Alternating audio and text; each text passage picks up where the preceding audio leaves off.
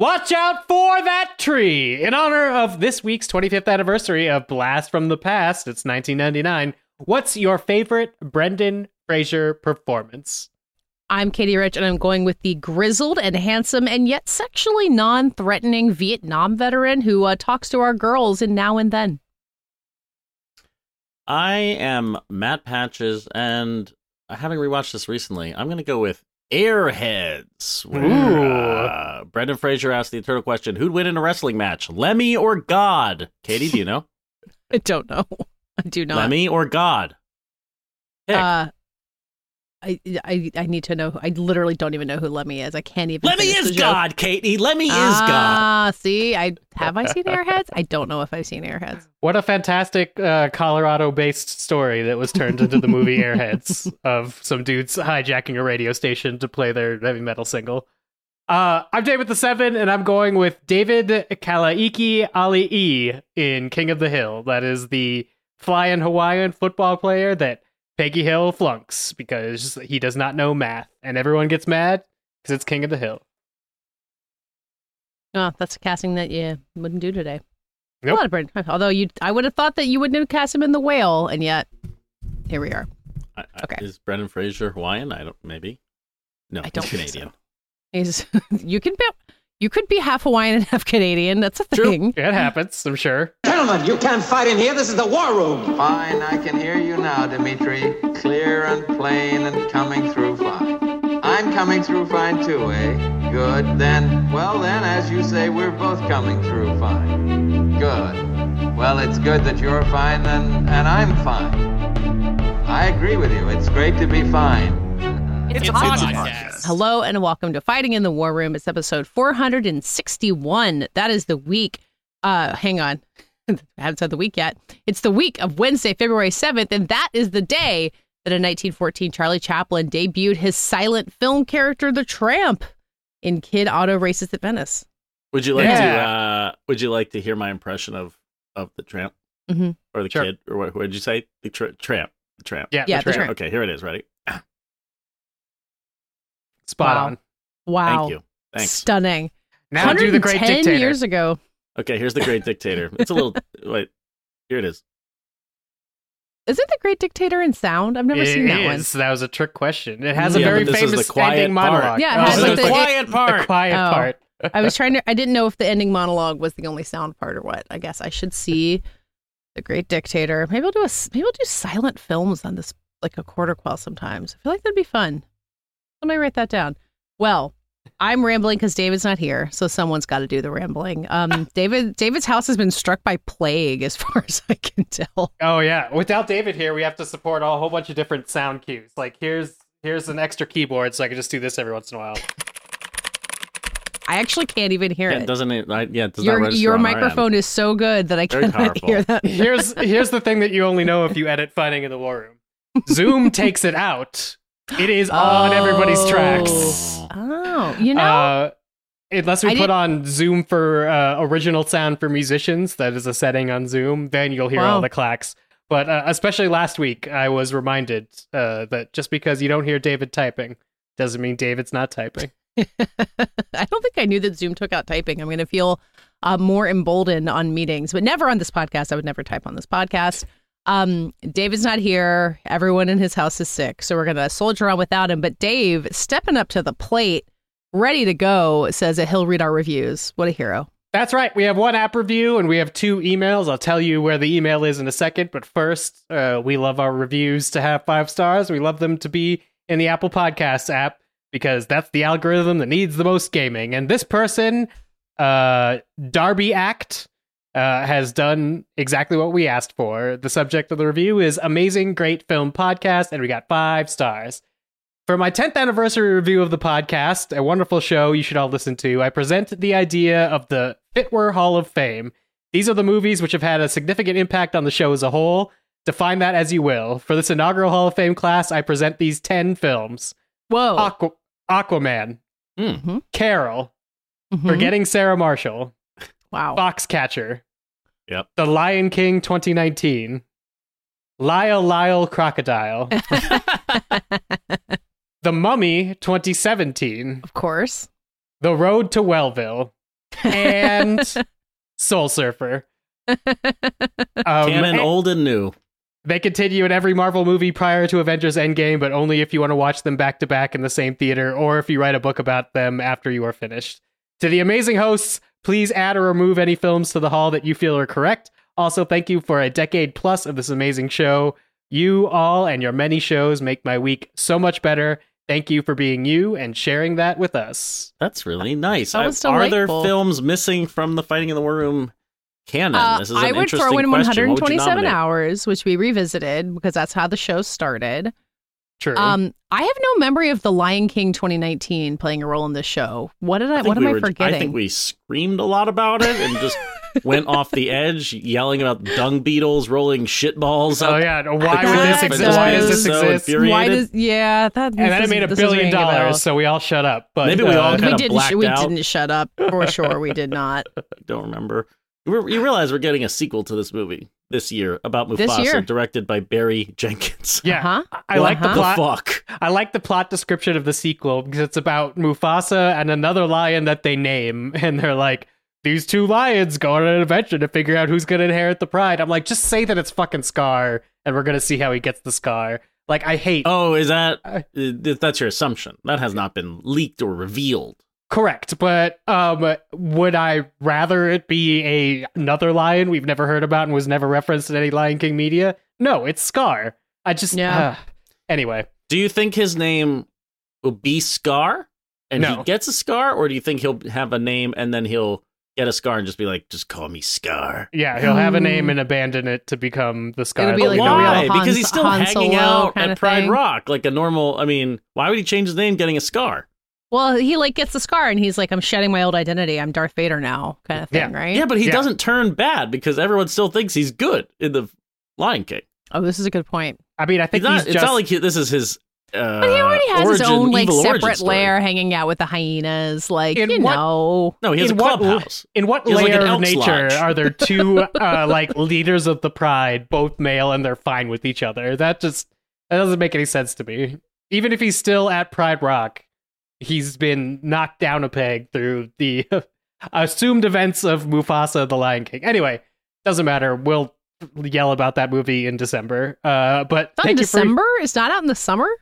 I think it's in December. I think What they're they're going pushing it for a holiday movie. Avatar Star Wars slot because there's really no movies on the calendar. There are so few movies on uh, Disney's release calendar this year that uh, in the last 24 hours uh, before recording this, they announced they're they're turning a Moana TV show into a Moana movie. Why Mhm. not? Just slam not it gonna- all together, make it shorter, and put it in theaters where we can take our kids 18 times over the holidays. It's got real uh, Lion King two and a half. No, which one was the half? Did Lion King Well, have a two and a half? Lion King one and a half is pretty fun, actually. Okay. It's That got is- real I- Lion King one and a half energy. I Uh, hope that would be that would be a great bar to clear, I will see Moana two. Oh, yeah. Absolutely. but without songs from Lin Manuel Miranda. He's not back. Yeah, yeah. I don't. That's not not great. I mean, I I'm interested more than in the live action Moana that they also say they're making. Can I can I tell you right now on the calendar 2020 November 2024 Moana 2. 2025 on the Disney release calendar just Moana because that's mm-hmm. what they're calling the live action version. They're mm-hmm. going to Yeah. put out a Moana movie this year and then a Moana movie next year with The Rock in it. Mhm. What's going on? This isn't. This won't be confusing at all. Uh, we're still. mean- We're. st- I have a family member who's very into Moana, who I I imagine is thrilled right now. Uh, he is uh, five, and it is for him, and uh, the many times his parents will be paying for that content. Uh, but he's on my Disney Plus, so I'll get to see him stream uh, Moana 2 over and over again. Uh, we also have some emails. You can email us at fitwr.podcast at gmail.com. This one, the person didn't sign a name, so I will just read what's here and not dox them in case they didn't want to. Hi. As many of your listeners, I've been around for a long time, enjoying your episodes and dreading the times when there's no reviews and also the keyboard sounds coming from David's mic. Ha ha ha. Excellent. Uh, but really, this is not why I write. Yesterday, I saw the movie Simone as a Venezuelan immigrant in Spain. I live in Madrid since 2009. I went to see this Venezuelan movie, but did not have many expectations. I used to write in a national newspaper in my country about movies, and some of them were very bad. But after last night and the dreams that followed, and opening up my eyes this morning only to see the protagonist's face in the intense memory of the last scene, I thought I should write to tell you to try and see it if you can. It is a story of migration, of losing your roots and trying to hold on, of the feeling of community and the need to fight versus the very real fear for your life of trauma, of not knowing what, what's next, of trying to start again, of facing a very real defeat and how to move on from that. It's impressive for a first movie, very well acted, and not at all propaganda as it could seem. It is a very personal and based on real life events uh, told by several survivors story, and a very universal one. I hope you see it and like it. I love your podcast. A big hug from Madrid. So that's Simone.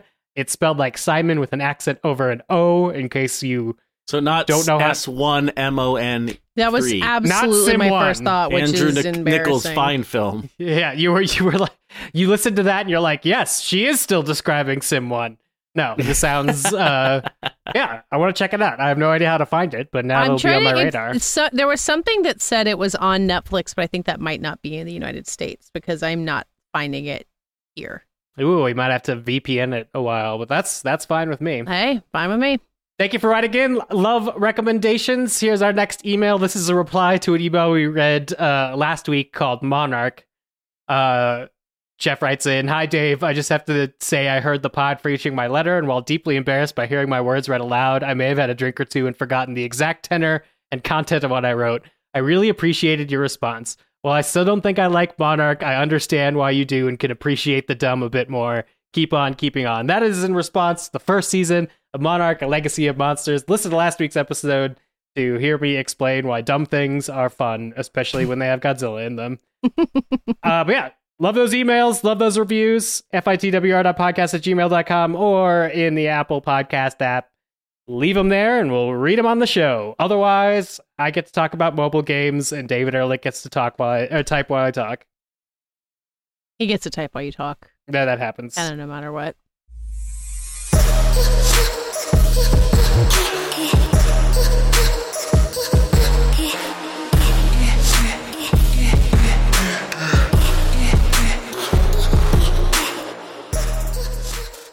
Uh, the year is young, and I often don't rewatch movies because I get to this time of year and I have to, you know, catch up on the Oscar nominees I haven't seen yet. There's a bunch of screeners for spring TV, so I've been trying to watch new stuff. And yet I have seen The Greatest Night in Pop twice already, much to my surprise. Is it just This a feel good, a feel good hit for you? It, it well, so I, I watched it when it was at Sundance on the virtual platform, which was kind of silly because I knew it was coming to Netflix shortly after. And then last weekend, I was visiting my father in law, and you know, after the kids go to bed, we're trying to think of what to do. And my father in law, God bless him, was just like, "Oh yeah, Anatomy of a Fall. I rented that, and I was blown away. Rented he really it? liked he liked it. Yeah, he's on iTunes. He rented it and liked it. Never would have guessed. Um, but thinking of something that could be like good to sit down with my husband and my father in law after the kids went to bed. Greatest Night in Pop was right there waiting for us. Um, it is the story of the making of We Are the World, uh, which I guess on some part of my brain I knew had been recorded like over a late night session sometime in Really? Hollywood. I, you know, I knew that all those people were in one room. I'd seen the video before. Mm-hmm. Um, it is not produced by Lionel Richie, but has like every feel of a Lionel Richie uh, created thing. He's like a primary talking head. He was one of the big creative forces behind it. He helped with- write it. You did. Yeah, yeah. Yeah. Well, okay. and yeah, with Quincy Jones and uh, my, he wrote it with uh, Michael Jackson. Quincy Jones was um, kind of the mastermind behind that. Lionel, and Lionel, Lionel. he heard you. He heard you sing singing. He came out to say hello that would be uh, Michael. about that a would be snake. Lionel Richie's impression of Michael Jackson talking about his snake. Um, I don't. I don't think that I have a lot of 80s nostalgia, and I still don't. And yet, I was completely enraptured by this movie both times that I managed to watch it. It is incredible fly on the wall footage of them recording the song, which is like on some level, like wow, we all got to watch it when Daryl Hall sang into that microphone, and then also hilarious like. Bob Dylan standing in the middle of the bleachers looking like he knows he's made a gigantic mistake and wishes uh, he could be anywhere Dylan else. Did not have a good time No. making this song. Until Stevie Wonder did an impression of him and then he Bob did Dylan rock. was okay. Yeah, he did rock his solo. Yeah. I mean, when the Um, time finally came. Yeah, I just like I don't care that much about 80s music and I and, like ate up every single second of this both times that I watched it and um, I And it's a imagine very guys straightforward. I mean, to your point about it, like entertaining almost anyone. It's so straightforward. It's kind of what we often gripe about on this podcast a little, which is like this is a Talking Heads documentary. It's very much like an oral history, I would Sure. say, as a as a movie. Uh, they're very lucky that they set up tons of cameras and lights for, to shoot promotional footage of this thing. They knew it would uh, have a purpose in well, the that's future. why it's not an oral history, though. is because it's got this incredible archival footage, which makes it more than Cyndi Lauper being like, wow, it was really crazy being there. You see young Cyndi Lauper like jingling her necklaces in the microphone. like, that's what right, makes it but good. this is not Get Back, right? This is not Mm. just like uh, uh, planting yourself in the creative Sure. process. This is very precise, talking heads moving the ball forward as we chronicle like these these highlight moments. There's jokes in the movie that are very specifically edited together. I, I find that the form of the movie to be resemble more of an oral history. Um, Sure. And even the cutaways to the footage are like being complemented by like I'm going to tell you the story, and then you're going to see the perfect footage. Then Sure. I'm going to tell you this story, and then you're going to see it, see it, uh, or see someone perform. As opposed to like get. I thought about Get Back a bunch, where I'm like, wow, this this was so stunning because we're lucky that this footage exists. It's been restored. It's kind of being played, uh, w- you know, without too much manipulation at times, and like we're watching the creative process, and it, and and it cooks right. Like we get it slow cooks, whereas this is the as you described. They assembled the group the only way they could get all these famous people, and there are just so many famous people. That's what's astonishing. it's really Like, crazy. Michael Jackson, Lionel Richie, obviously. Then Stevie Wonder shows up, Diana Ross, Tina Turner, Bruce Springsteen, Huey Lewis, Cyndi Lauper, like uh, Dan Aykroyd, Smokey uh, Robinson, Ray Charles. There's Dan just Har- so many people. It's crazy. Um, and to do it, they they recorded this, and this is what I didn't know anything about. That the number one, the American Music Awards were so huge uh, in 1985 that everyone would have come to the event. Like Prince was there, and then blew off the "We Are the World," which is he great. was down the Um, street at Carlos and Charlie's, the like Yeah, cruise ship partying. destination bar. but like they must have gotten out of this award show around t- 10 and they're Sure. all going to the studio and recording this song until like 6 a.m they do it Yeah. Yeah, overnight They do it overnight. uh, Yeah. and and one of the m- most genius parts of um of the film is like cutting back to the clock which i assume they shot and inserted in i i can't imagine there was a camera rolling There's a lot of close-ups and inserts that seem to be pretty clearly like recreated with beta tape to make it And look that's like they're okay. from. Yeah, that's fine. um but uh, yeah and you feel the ticking clock and it's just it's exhilarating uh and it's very funny and it's very moving to see it all come together is this a good song though No, What? and is and did it serve any real purpose? did it make that money i wouldn't don't have even been know accomplished. What made? I think at the end they're like, it has made eighty million dollars, and you're like, you're telling me those people couldn't have just given given eighty million dollars to Yeah. uh, uh, Ethiopian famine relief efforts and Ben Fi. That the the silliness of the song is something that no one's really willing to acknowledge, which is fine. Um, but it is funny when it gets to the end of it. You're like, that was it. They get bruce springsteen for a talking head interview it's interesting who they got for this Yeah. they got springsteen cyndi lauper lionel richie really is carrying us through the whole movie who Yeah. else that's kind of the most notable people Yeah. Um, uh, one of the talking heads, the guy who was a camera operator, Huey very Lewis young, there. um, is my uh, my friend's dad. I was at uh, I saw a dance with him at a wedding. Ken Wu was uh, a camera operator on We Are the World. Oh, Oh, is he the the guy who was there really young, and then at the Yeah. end he's like, "All right, I'm ready to file my invoice," and he's and they tell him, "No, this is for uh, Yep. charity." Did you hear?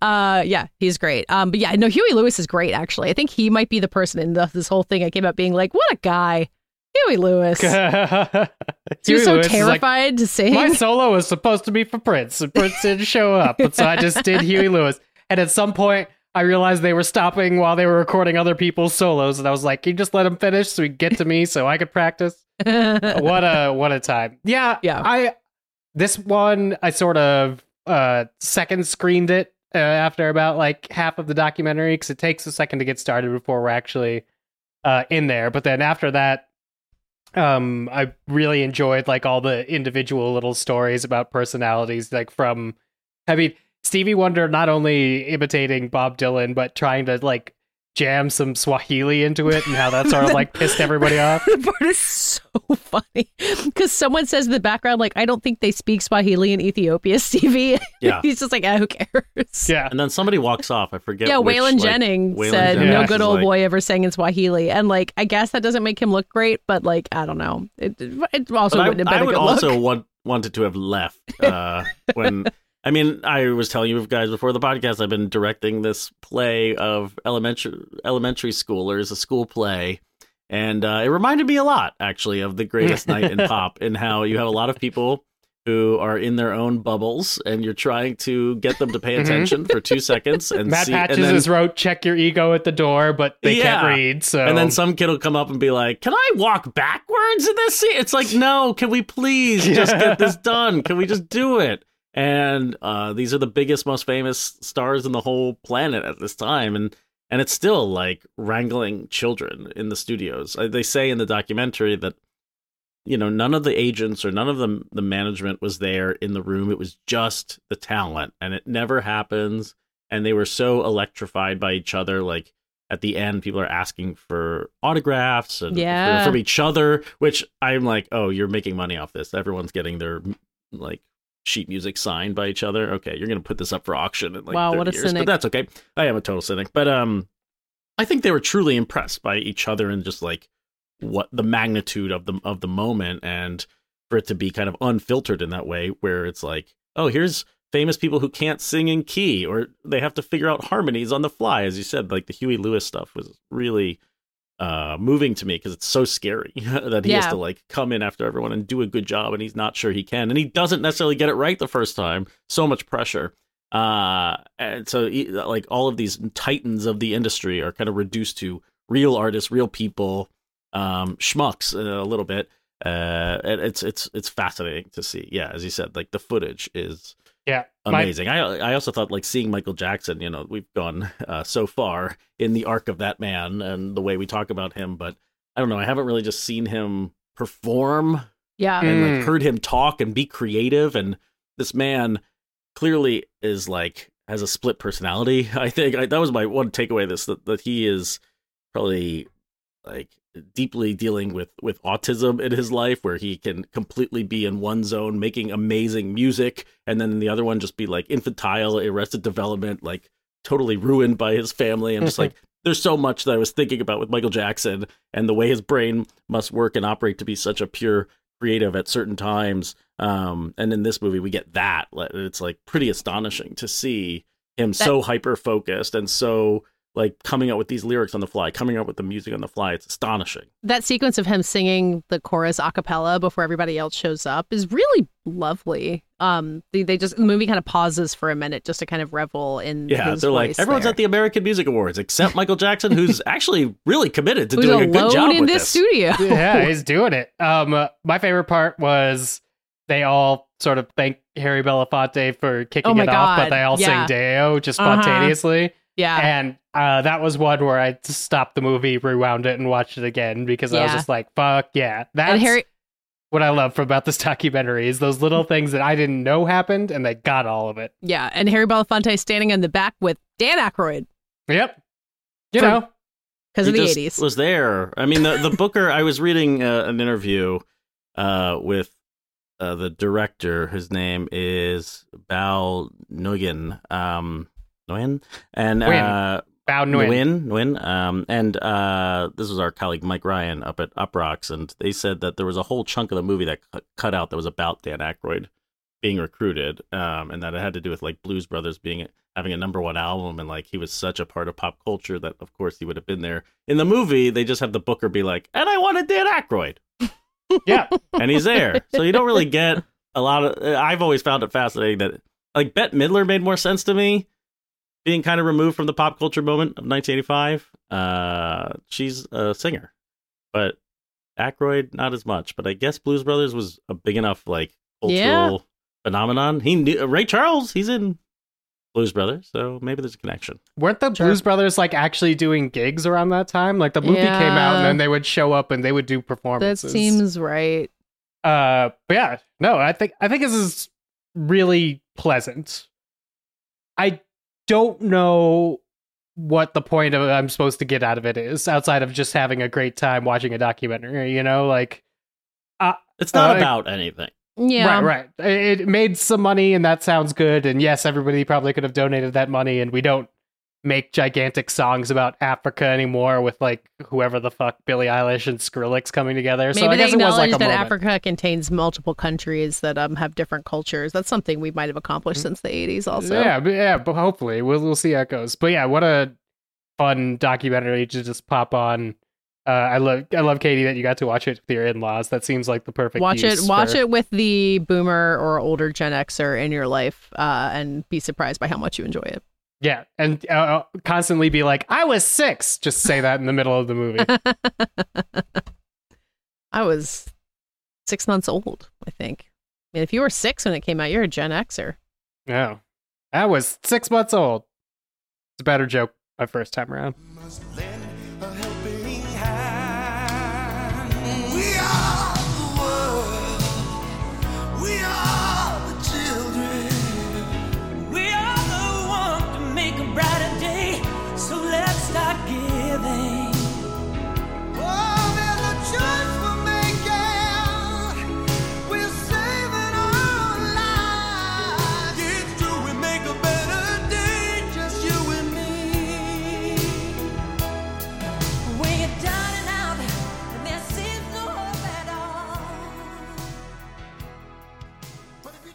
For our mini segment, I just want to dip into something that just seems like so huge that it's impossible to talk about, and I'm I'm curious, especially Dave, what, what you think about this as someone who You're not curious about my opinion on Fortnite?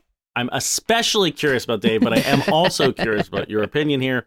It does have to do with Fortnite, kind of. It's this week in all of the kerfuffle as mentioned. Disney is just like trying to figure out what to do, make a bunch of sequels. They're gonna make a Moana two. They're gonna make a Zootopia two. They're just I mean, gonna shit a bunch of stuff I- out. I know why this is happening, which is they're playing the hits, Bob Iger. He promised that they'd go back to the Well, there's a uh, prox there's a proxy board there's a proxy war going on to try to get force Yeah. more board members onto Bob Iger, and so far Bob Iger has addressed every concern they brought up, and there's like a gap right now where technically the proxy war is happening, and they might try to force some board member seats, but if you don't air any grievances with, or if every grievance you air with Disney is immediately countered by a Bob Iger plan, he's less likely to have to deal with, uh, you know, rogue Borg seats, uh, board seats, Borg. I wish it was a Borg. Rogue No. Borgs. Rogue Borgs. But yeah, so now Disney's trying to tell us that they have a plan as fast as possible so they don't get have a shakeup on the board. But Yeah, I ahead. mean, and one thing they've never figured out Disney is is video games. I mean, they've dabbled. They have like Club Penguin, and they acquired Maker, and they've had Lucas Arts kind of, and they've uh, you know licensed their stuff out. Kingdom Hearts exists, and the and the Spider Man game is technically, as they remind reminding people today, is a licensed win for them. Um, but they've never been good at video games. And when you think about what they do have, Marvel, Star Wars, uh, the Disney animation, Pixar uh, I guess Avatar, which is big occasionally and good in the parks. They don't have video games. Tron ain't gonna cut it, even though we are they are shooting Tron three right now. Are we all Mhm. happy about that? It's not on their schedule, though. TR3N. but we Are are getting Tron three with Who's- Gemma Chan. Are any of the people from Tron Legacy in it? Jared No. Leto's back, right? Jared Leto is not in it. Oh, okay. You're thinking Uh, of Cillian Murphy teased at the end as the the future villain, but he's he's not back. Jared Leto's in it. Gemma Chan's in it, which means David's actually gonna love uh, Tron three. It's gonna be really exciting for all of us. Um. Hang on. Are We're stuck on Tron 3. Okay, I'm, I'm happy to are be you here. telling me Ke- Cillian Murphy is in Tron Legacy? Yes. at the end. It's called Stay for the post credit. No, it's not even a post credits. I think it's the final Not a scene. Yeah, clue. it's like at the end. He's the, Anyway, you got now you have My to go watch primary all of Tron memory Legacy of. Tron Legacy is Comic Con promotions and not the movie itself. so here's what happened. I, this is my very long-winded lead up to say that Disney is investing 1.5 billion dollars into Epic Games, the company that makes Fortnite, and not just that, they make the Unreal Engine, which if Mhm, you are which tech powers the volume. Which powers the volume where they shoot Mandalorian. It powers a lot of the footage and uh, visuals at the parks. So like, there's a lot of reason they would invest in this company. But I think Fortnite, if you've been following the evolution there, it's like it's not a game. It's not one game. It's an entire ecosystem. There are many. There's a Fortnite Lego. There's like racing games now. It's a it's like Roblox. Now I'm just gonna make Katie's mind melt. It's like a whole platform. it's no longer just a game, um, which Dave still plays. Apparently, we can we sidetrack. You still play Fortnite? Yeah, I don't pay You for like the battle pass anymore, but yeah, Oh. I mean, like I uh so You got your Deadpool avatar, or whatever, running around. Oh, I definitely save up on my V Bucks to get Marvel skins because maybe back in 2020 when we were all in a pandemic, I'm like, I'm gonna have all the Marvel skins. That clashed with me not buying uh, the Battle Pass because I'm missing my Spider Gwen skin. That was a Battle Pass exclusive, but I do have uh, most of the other Marvel skins. But yeah, um, a couple months ago, Fortnite did something called Fortnite OG, where they rolled back to their original map for a couple of months, and that that lured me back. I was like, yeah, I remember that. That I remember like 2019 getting into this for the first time, and so that was nice on nostalgia factor. They launched a new season. That new season, Katey, means I could not only toggle in between like solo or squads in the Fortnite Battle Royale, but I could toggle into Lego Fortnite, which pays a lot more like Minecraft, uh, or the car version, which is sort of like Rocket League, or they have a uh, you know sort of like Guitar Hero rhythm game in another world. But I launch one app. I have access to all three of those games. I can use my skins in any part of that game, so I have enjoyed playing uh, the weekend as a xenomorph in various random bands. um, and I, you know, there's still some sort of uh, fun in that, but patches they're gonna expand that to Disney specifically. It appears. Yeah, now this let's get into the wild speculation part, which like why does Disney invest 1.5 billion dollars into Epic Games? I think part of it is they've never figured out video games and they need a reliable partner here, but it seems like it's be, maybe even beyond games. I feel like our conversation about the metaverse has really cooled and that VR is not a thing and that the meta uh, Mark Zuckerberg's meta plans have just completely faded out and everyone's building Apple Vision Pro AR goggles and this is the future of like looking at screens on top of your screens. Um, but here we are, Disney throwing one and a half billion dollars at Epic to what I would imagine is like build a theme park in Fortnite to Mhm. have Disney World, Disneyland, and Disney Virtual for you to go to whenever you want. Uh, but is it?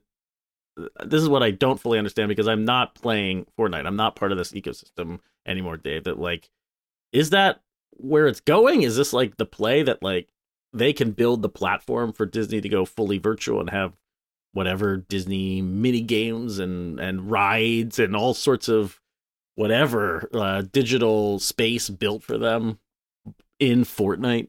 I don't know if they're gonna do rides. I think it's smart to uh, buy out 10% of Epic Games because that does give you access to Unreal Engine and the development of whatever Unreal Engine's gonna do, both in the theme park space and in the movie space.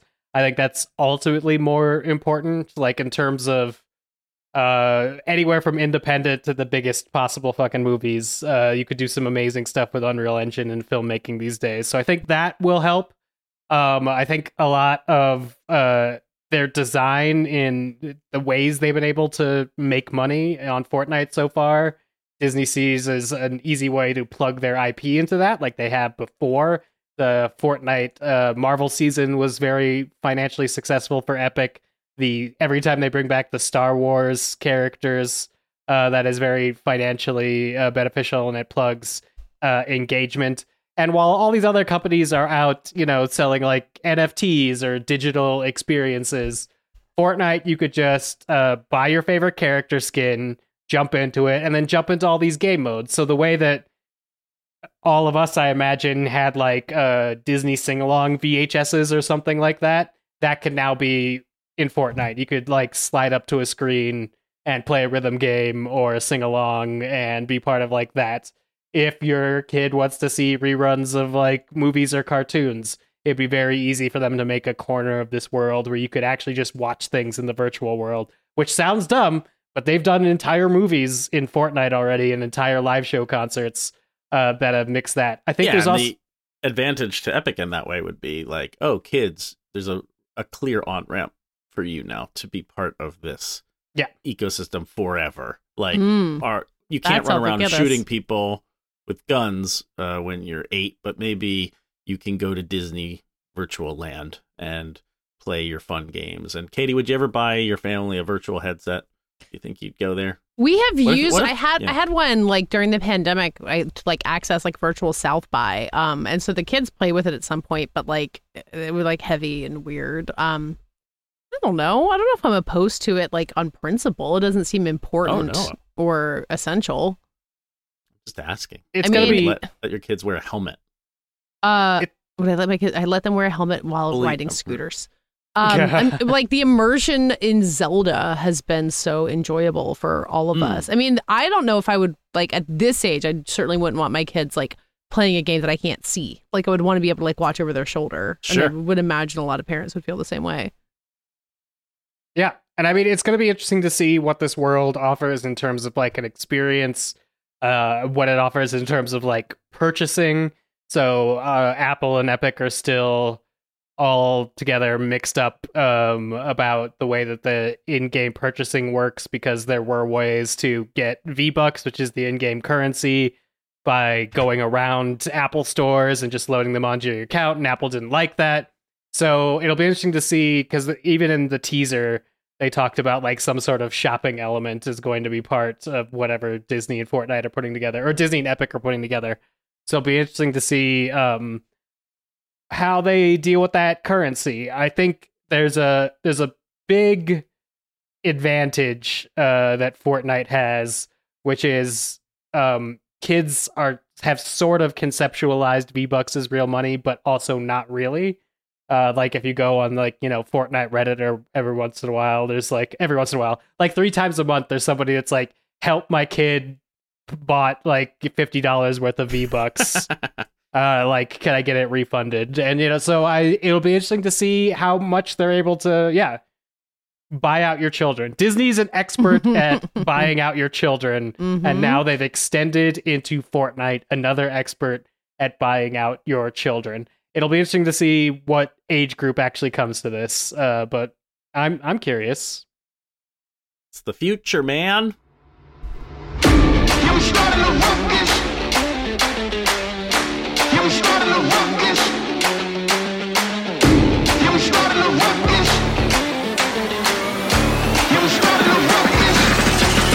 Yeah, top of the globe. I got the torch. We about to burn down the thrones. We need a change. We are going to wrap up the episode by talking about a new children's film on Netflix written by Charlie Kaufman, which was all that I knew before I put on Orion and the Dark. I, it is based on a book that I knew nothing of. Um, I don't even think I realized it was a DreamWorks joint that somehow went straight to Netflix. I'm honestly really not sure about how that situation works. I felt like we had to learn that putting kids' movies in theaters makes money. Um, but Netflix is still going for it. Um, Leo was direct to Netflix last year. It was excellent. And this movie starts off kind of Leo vibes. It's about a kid who's in fifth grade at school and is kind of like sharing all of his fears.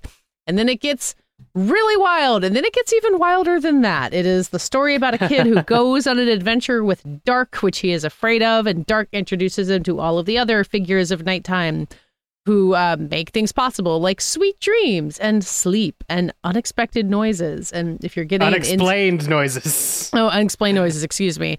Uh, it's maybe a good thing that David is not here so that we don't have to bring up Inside Out and send him into a rage uh, again, because I think that happened last week.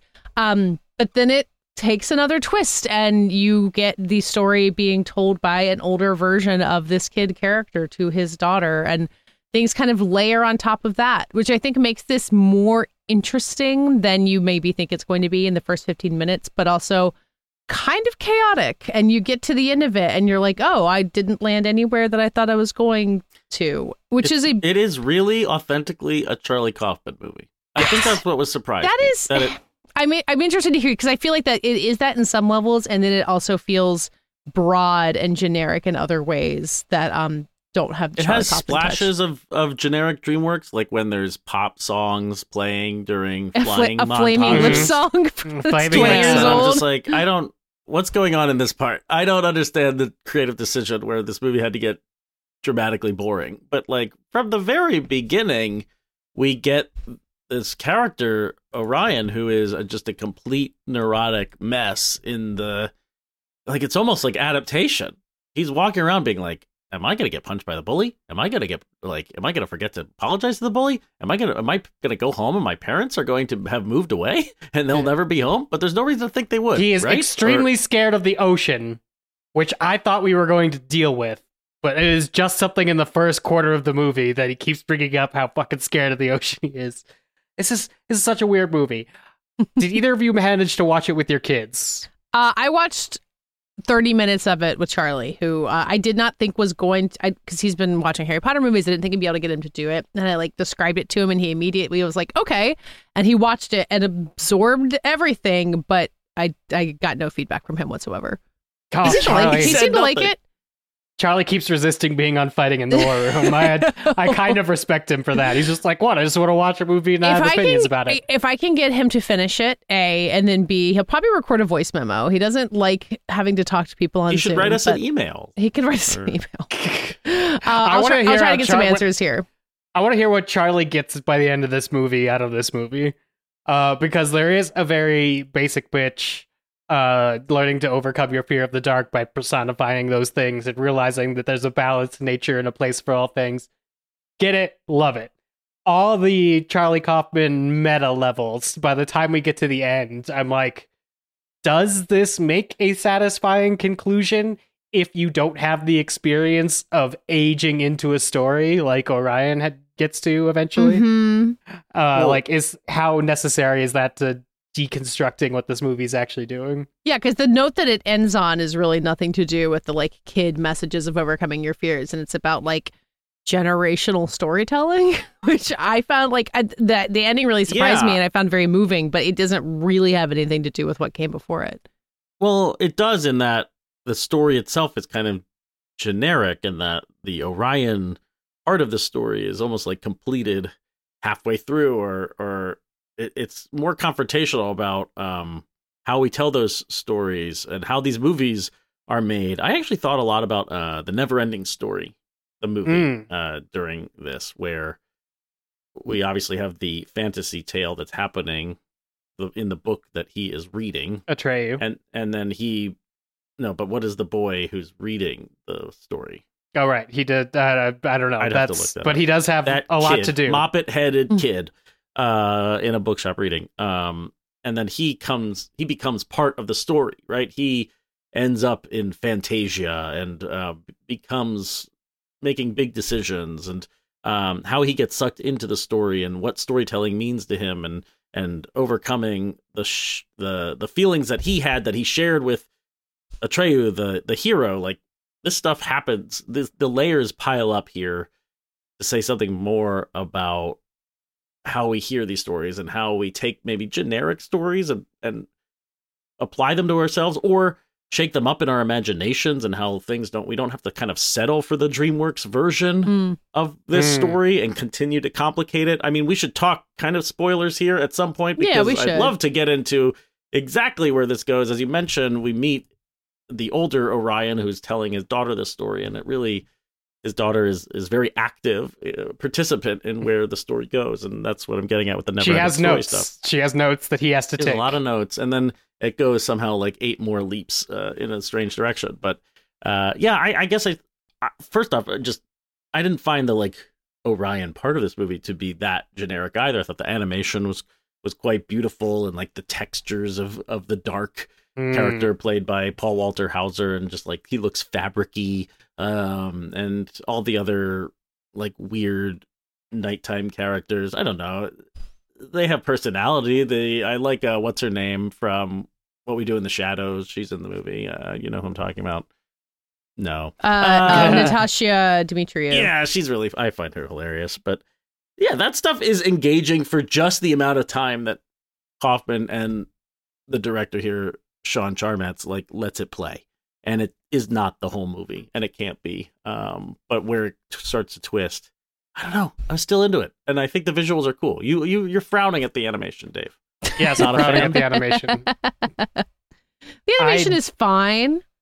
this movie is just like, what if we took the Pixar advancements in animation and squished it with the Muppets? And that is as far as the character designs went for me. I do agree, Dark, there are some scenes where Dark looks great. There are also scenes where they want Dark to be more obscured, and they do that through uh, transparency. They do it through making his like cloak uh, look sort of like fuzzy, but that sort of distorts the line. Or then sometimes they just literally paint out of focus parts of him to make it work.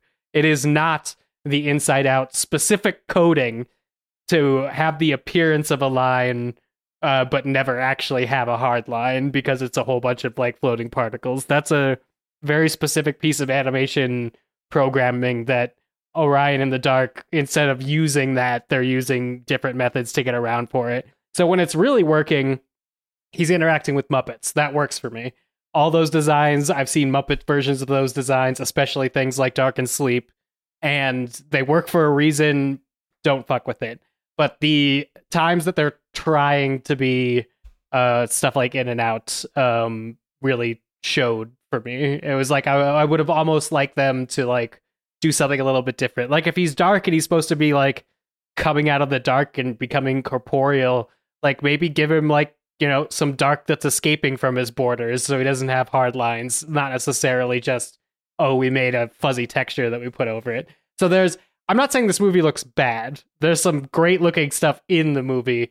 I just saw the techniques they were using and I'm like if you can't get there, do something else. That would be my advice to people uh, designing, going after a specific look that they don't technologically uh, have all set up. But uh, let's ring the gong because there's more interesting things to talk about with this movie than uh, just how it looks. So here we go.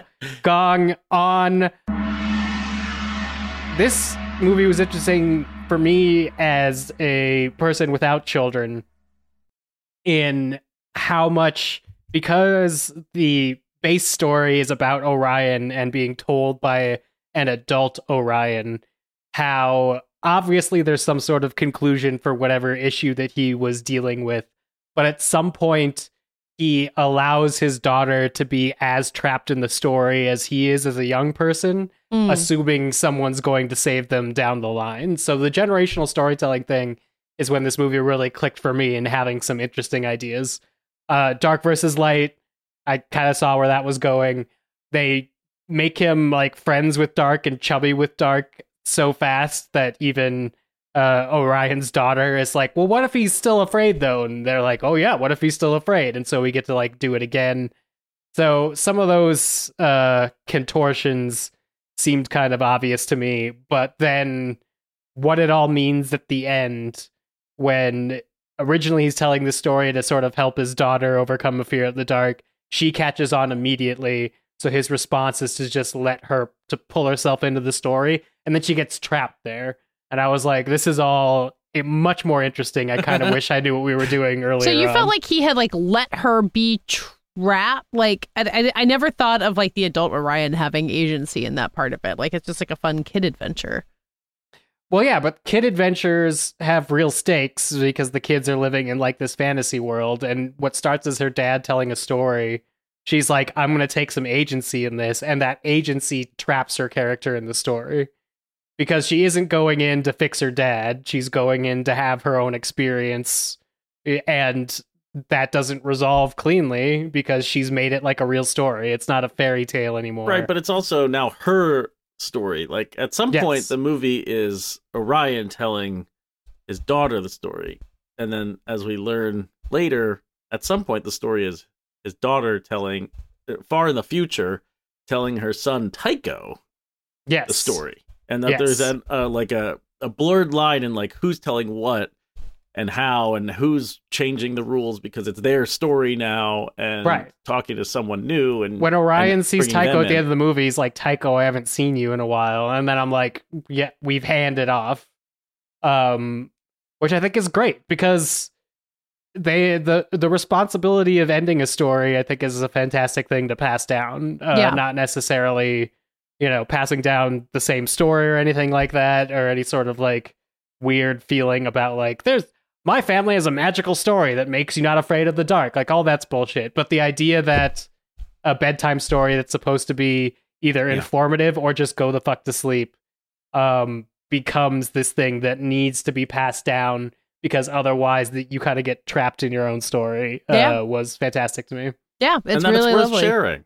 Yeah. Yeah, I thought it was so sweet. It's a it, it ends so Made me a little well, weepy. but yeah, I, don't it just yeah, it, it feels like it just does it. All the like goofy like night and day stuff. You're just like, why did we do all that stuff when you had this kind of waiting to to unleash Yeah. at the very end? Why do you have Orion at the beginning of the movie and then a character called Insomnia? Like, why are those two two characters in this same movie? That is too much of one flavor of thing. Yeah, because Why- I think it is talking about in true Kaufman way that this is like Synecdoche, New York, or something.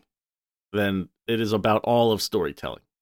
Right. That it is about from myth to bedtime to intergenerational There's- passing down to your directly to your kids. I get And it. It's just a little biting a- off a lot, and it Yeah. still has to be like partially a generic DreamWorks movie uh, in in the middle. Um, but it has that Kaufman flavor.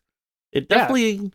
Twists and turns and and has the neuroses for it. Maybe it Uh, needed to clown around a little bit more with the DreamWorks part in the middle. Because yeah, uh unexplained noises and insomnia are weird character beats to have in this particular story. Here's where I thought the movie was making fun of DreamWorks. There's a, a mi- scene in the middle where there's like a dream sequence happening that Orion is starting to realize that when he he can manipulate the powers of all these different entities and and the dreams of people are getting screwed up and there's like a talking cat thrown around and I thought Mhm. that this was the moment where Kaufman's like oh it's a kids movie gotta have a talking cat Gotta have a talking Hello, cat. I like Throw the talking cat and then it's like oh what if there's a killer cucumber yeah sure yeah, but that feels so a lot stupid. like what happens in Inside Out. Actually, I don't like. I it did didn't feel like enough. I mean, the the part that made me think of I'm thinking of many things was the Werner Herzog documentary that night. Good, uh, that actually Project that narrated by actually- I Werner. Herzog. I can't believe it because like a Werner Herzog impression is something that is just like is everywhere in culture. It is so easy to get someone to do a Werner Herzog impression. Good for you, Werner Herzog. Uh, yeah, I'm glad he's got a sense of humor about his uh, Yeah. his narration. Uh, yeah, there's like that and an infinite jest joke very close together where you're just like, okay, I see. I see who Yes. you're playing this for. I don't think we have time for David Foster Wallace tonight. I, I Uh, laughed I laughed yeah, Yeah, I love Um, too. I really like this movie. There's just 30 minutes in the middle. I don't know why it's there. Yeah, kind of 30 mucky minutes. And uh, that's exactly how I would put it. Leo's still better. Wow at me. Yeah, Leo. We didn't really talk about Leo. You're really in on Leo. Yeah, oh Charlie loved Leo. That was his favorite movie Oh of last God. year. Um Wow. Yeah, his his he did his top 10 on a episode of Blank He Check. did his um top ten. I know. I'm sorry that uh, Blank check your gets son Charlie. They asked for his. They asked for his top ten, Check. and he recorded a voice memo. That is, uh, that's how we do it. That's what I'm saying. I'll get his review of Orion via voice memo next week. We don't um, want it. Betray. Uh, He's banned from the podcast. um, yeah, he loved Leo because Leo is very like real. Like, there's just not that many kids movies that are, you know, it's about a talking iguana, but it's about like kids in fifth grade who have like problems about like being nervous in school and having bullies. And I, I to have something that feels relatable for a seven year old. I think is a really interesting balance to strike, and it's just funny. Like there's just silly stuff that goes on and on in it at the same time. And it's got songs. Did you know Leo's a musical? I've heard. It's good. Um, I didn't know the word had gotten out so far. word is out.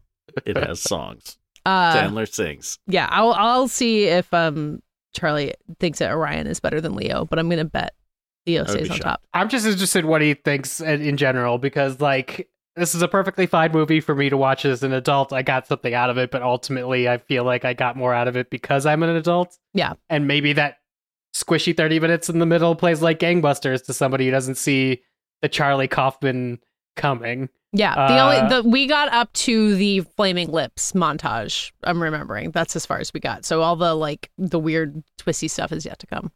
Yeah, I'm excited to hear about it uh, because I can recommend this movie as like another another one on this episode that's just like a fun watch on Netflix. Yeah, Uh, but I, I I don't know if it in order for it to be like a great animated movie, it needs to give something to the kids it's for as well as making me think about it at the end.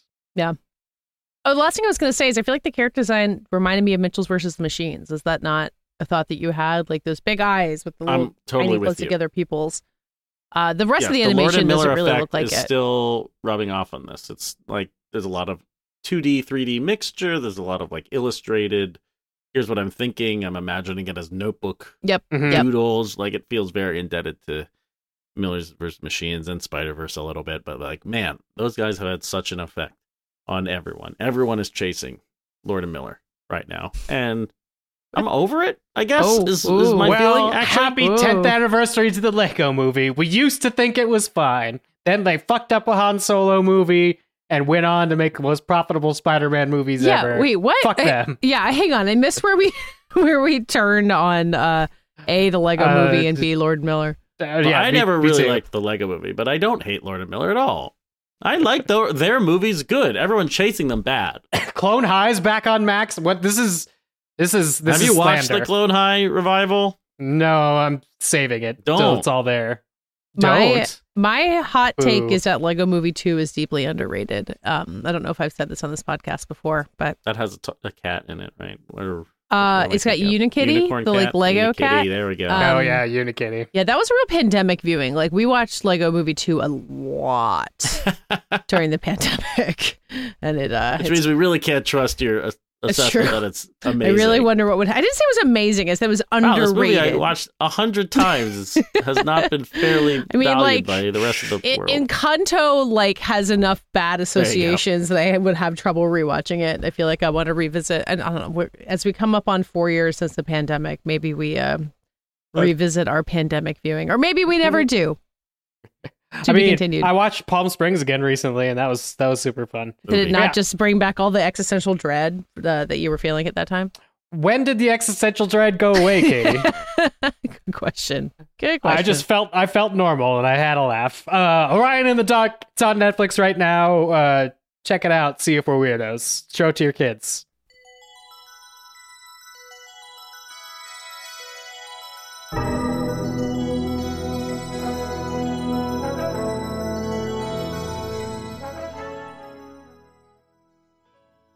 That does it for this week's show. We'll be back next week talking about uh, topic TBD, I guess, because I mentioned what we agreed to watch, and Pat said, "What?" So, You know, the only reason I said what is really because I'm so excited for Madame Web. We have to wait get on to Madam. Web. And then has to be, we have to do two weeks of podcast. when we record next Madam week, Web. you guys will have seen Madame Web, and I will have not, and you will just I- have to I'm not- hold. I'm not- I'm your seeing it with the people, Okay, worry, yeah, no, I'm. I'm with how many people? It'll just be me. I'm seeing it with the web heads, okay? Yeah. Send out the web signal. We're going to build up two weeks of anticipation for Madame Web. Uh, in the meantime, tell the people who you are. The gentle webmans uh, be attending. Um, I'm Matt Patches, executive editor of Polygon.com. I'm on Blue Sky, which I guess everyone can join now. Great. Get over here. Leave X. Uh, I'm on Letterboxd at all at Mr. Patches. And we have a website, fightinginthewarroom.com, where you can listen to old episodes. I bet we've done almost Char- every Charlie Kaufman movie since. Uh, no, not adaptation. That's a long time ago. What are his other movies? You think we reviewed Synecdoche, New York? I feel like Uh, we what reviewed about Synecdoche, Anomal- in New York. Probably in. Oh no, we did a quarter quell in Anomalisa. Synecdoche, New York. I remember you picking that. Go back Or- and watch that. one, or listen I to wish I could remember what the topic. We of definitely that did one was. Anomalisa on the podcast. You don't have to remember. Fightinginthewarroom.com. Yeah. Our listeners can do the work.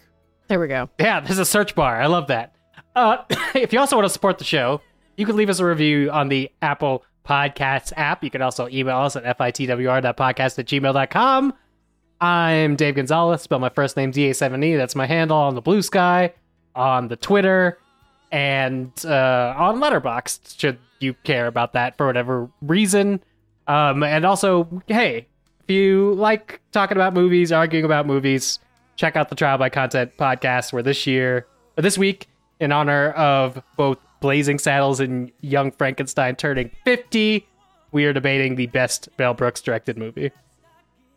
Uh, I'm Katey Rich. I'm trying to remember which quarter quell we talked about Synecdoche, New York on, um, and it was not on our uh, movies that we want to show our children quarter quell. So that's a relief. For a second, I did think Matt Patches might have chosen that. Um, you can find me at Vanity Fair on the Little Gold Men podcast, where we're talking about Oscar season. It's still happening, believe it or not. The Oscar nominees luncheon is next week. It's going to be fun. Um, you can find me on still on X, you know, and on Blue Sky, and on Letterboxd at Katey Rich, K A T E Y R I C H. We are on Twitter and Blue Sky at FITWR, where um, you can tell me if you would show your children Synecdoche, New York, or you can answer this week's lightning round question, which was. In honor of this week's 25th anniversary of Blast from the Past, what is your favorite Brendan Fraser movie? Thanks for listening, and we'll be back talking to you next week.